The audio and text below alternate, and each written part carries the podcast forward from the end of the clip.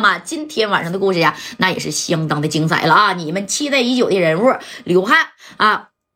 刘维、周公子，那你看跟加代大哥又发生了怎么血雨腥风的故事啊？今天可谓是两个白道顶级的大哥呢，那家伙也要出场了啊！那你看这事情的由头是从何说起呢？哎，听着大月细细为你们道来啊！你看呢啊，这周公子是怎么出场的呢？哎，这事儿的由头呢，还是在张天硕身上起的。哎，当年呢，在九十年代呀，这个张天硕啊，在京城号称藏爷。对不对？昨天呢，咱也讲了，哎，你说在外地，他可能啊，你看昨天咱讲他干不过田波，但是在这四九城，那张天硕，绝对是有一号的人物。你甭管是谁来，甭管是多大的腕儿，你到我这地盘开演唱会，第一给我分百分之三十的提成，第二啊，你所有的音响设备那都得呀从我这儿出，对不对？哎，很多人可能都听说的，你都可以去查查啊。那你看吧，就有这么一天呢，这京城啊来了一位小歌星。这个歌星是谁呢？哎，咱们都听过他的歌啊，叫小亮亮。哎，你到底爱的谁呀？是不是？哎，这歌都听过吧？想当年，那你看这小亮亮呢，就来这四九城啊，跟这个谁呀？啊，就是商家就合作了啊，就是哎要开这演唱会。哎，但是小亮亮呢，并不知道这四九城想开演唱会，那可不是那么简单的啊。他呢，跟这个谁呀，赞助商，那你看就开始啊，在这啊布置这个演唱会的现场以及所有的设备啊。你看，咔咔咔的就在这调灯光啊，而且在这彩排呀。而这头你看，臧天硕那就接到了一个电话啊，这小电话这一接，喂，大哥，这四九城来一个小歌星啊。要开这演唱会，哎，没在那什么大地方啊，整一个小体育场。你说也没用咱的设备，你看大哥呀，这事儿咋整啊？啊，你看张天硕这一接电话，谁给他打的？吕良春啊？怎么的？到我这开演唱会不用我的设备，他他妈还想开？带几个兄弟跟我过去。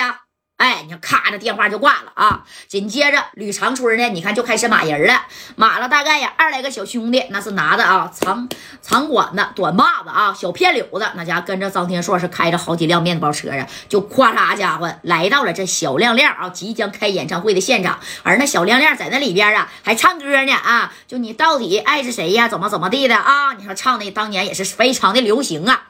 你看这张天硕等人呢是下车了，下车以后这门口啊有看着他的啊，看着呢你不要进呢，这还没开始呢啊！再说卖票，明天呢才开始卖票，完后天呢才开始正式的演唱会呢，也有预售的票。就问了，你们是干啥的呀？到这来干什么呀？哎，你看这张天硕当时摸摸脑袋啊，干啥的？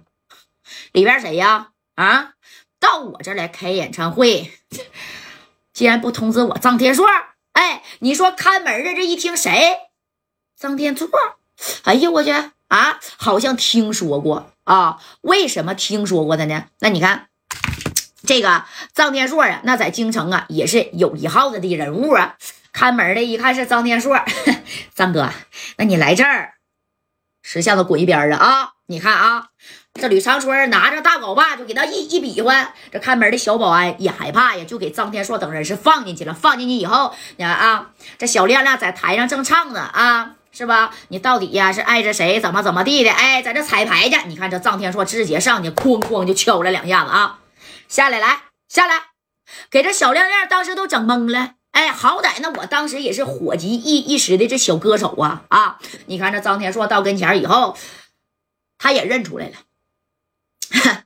张哥，哎呀，你怎么也到我这儿场子来看看啊？啊，我后天呢就开演唱会了。哎，你这是来给我捧场的吗？你说这是来捧场的吗？人家身后拿的是大狗把、大辫柳子啊！这张天硕当时就说了：“我他妈给你捧场可以，我都可以给你换个场，但是前提是啊，你得用我的。”音响设备知道不？哎，就你用我的音响设备，你不得给我米儿吗？但是当时你要用别的音响设备，它贼便宜。你用张天硕的音响设备就贵到两到三倍，懂没懂？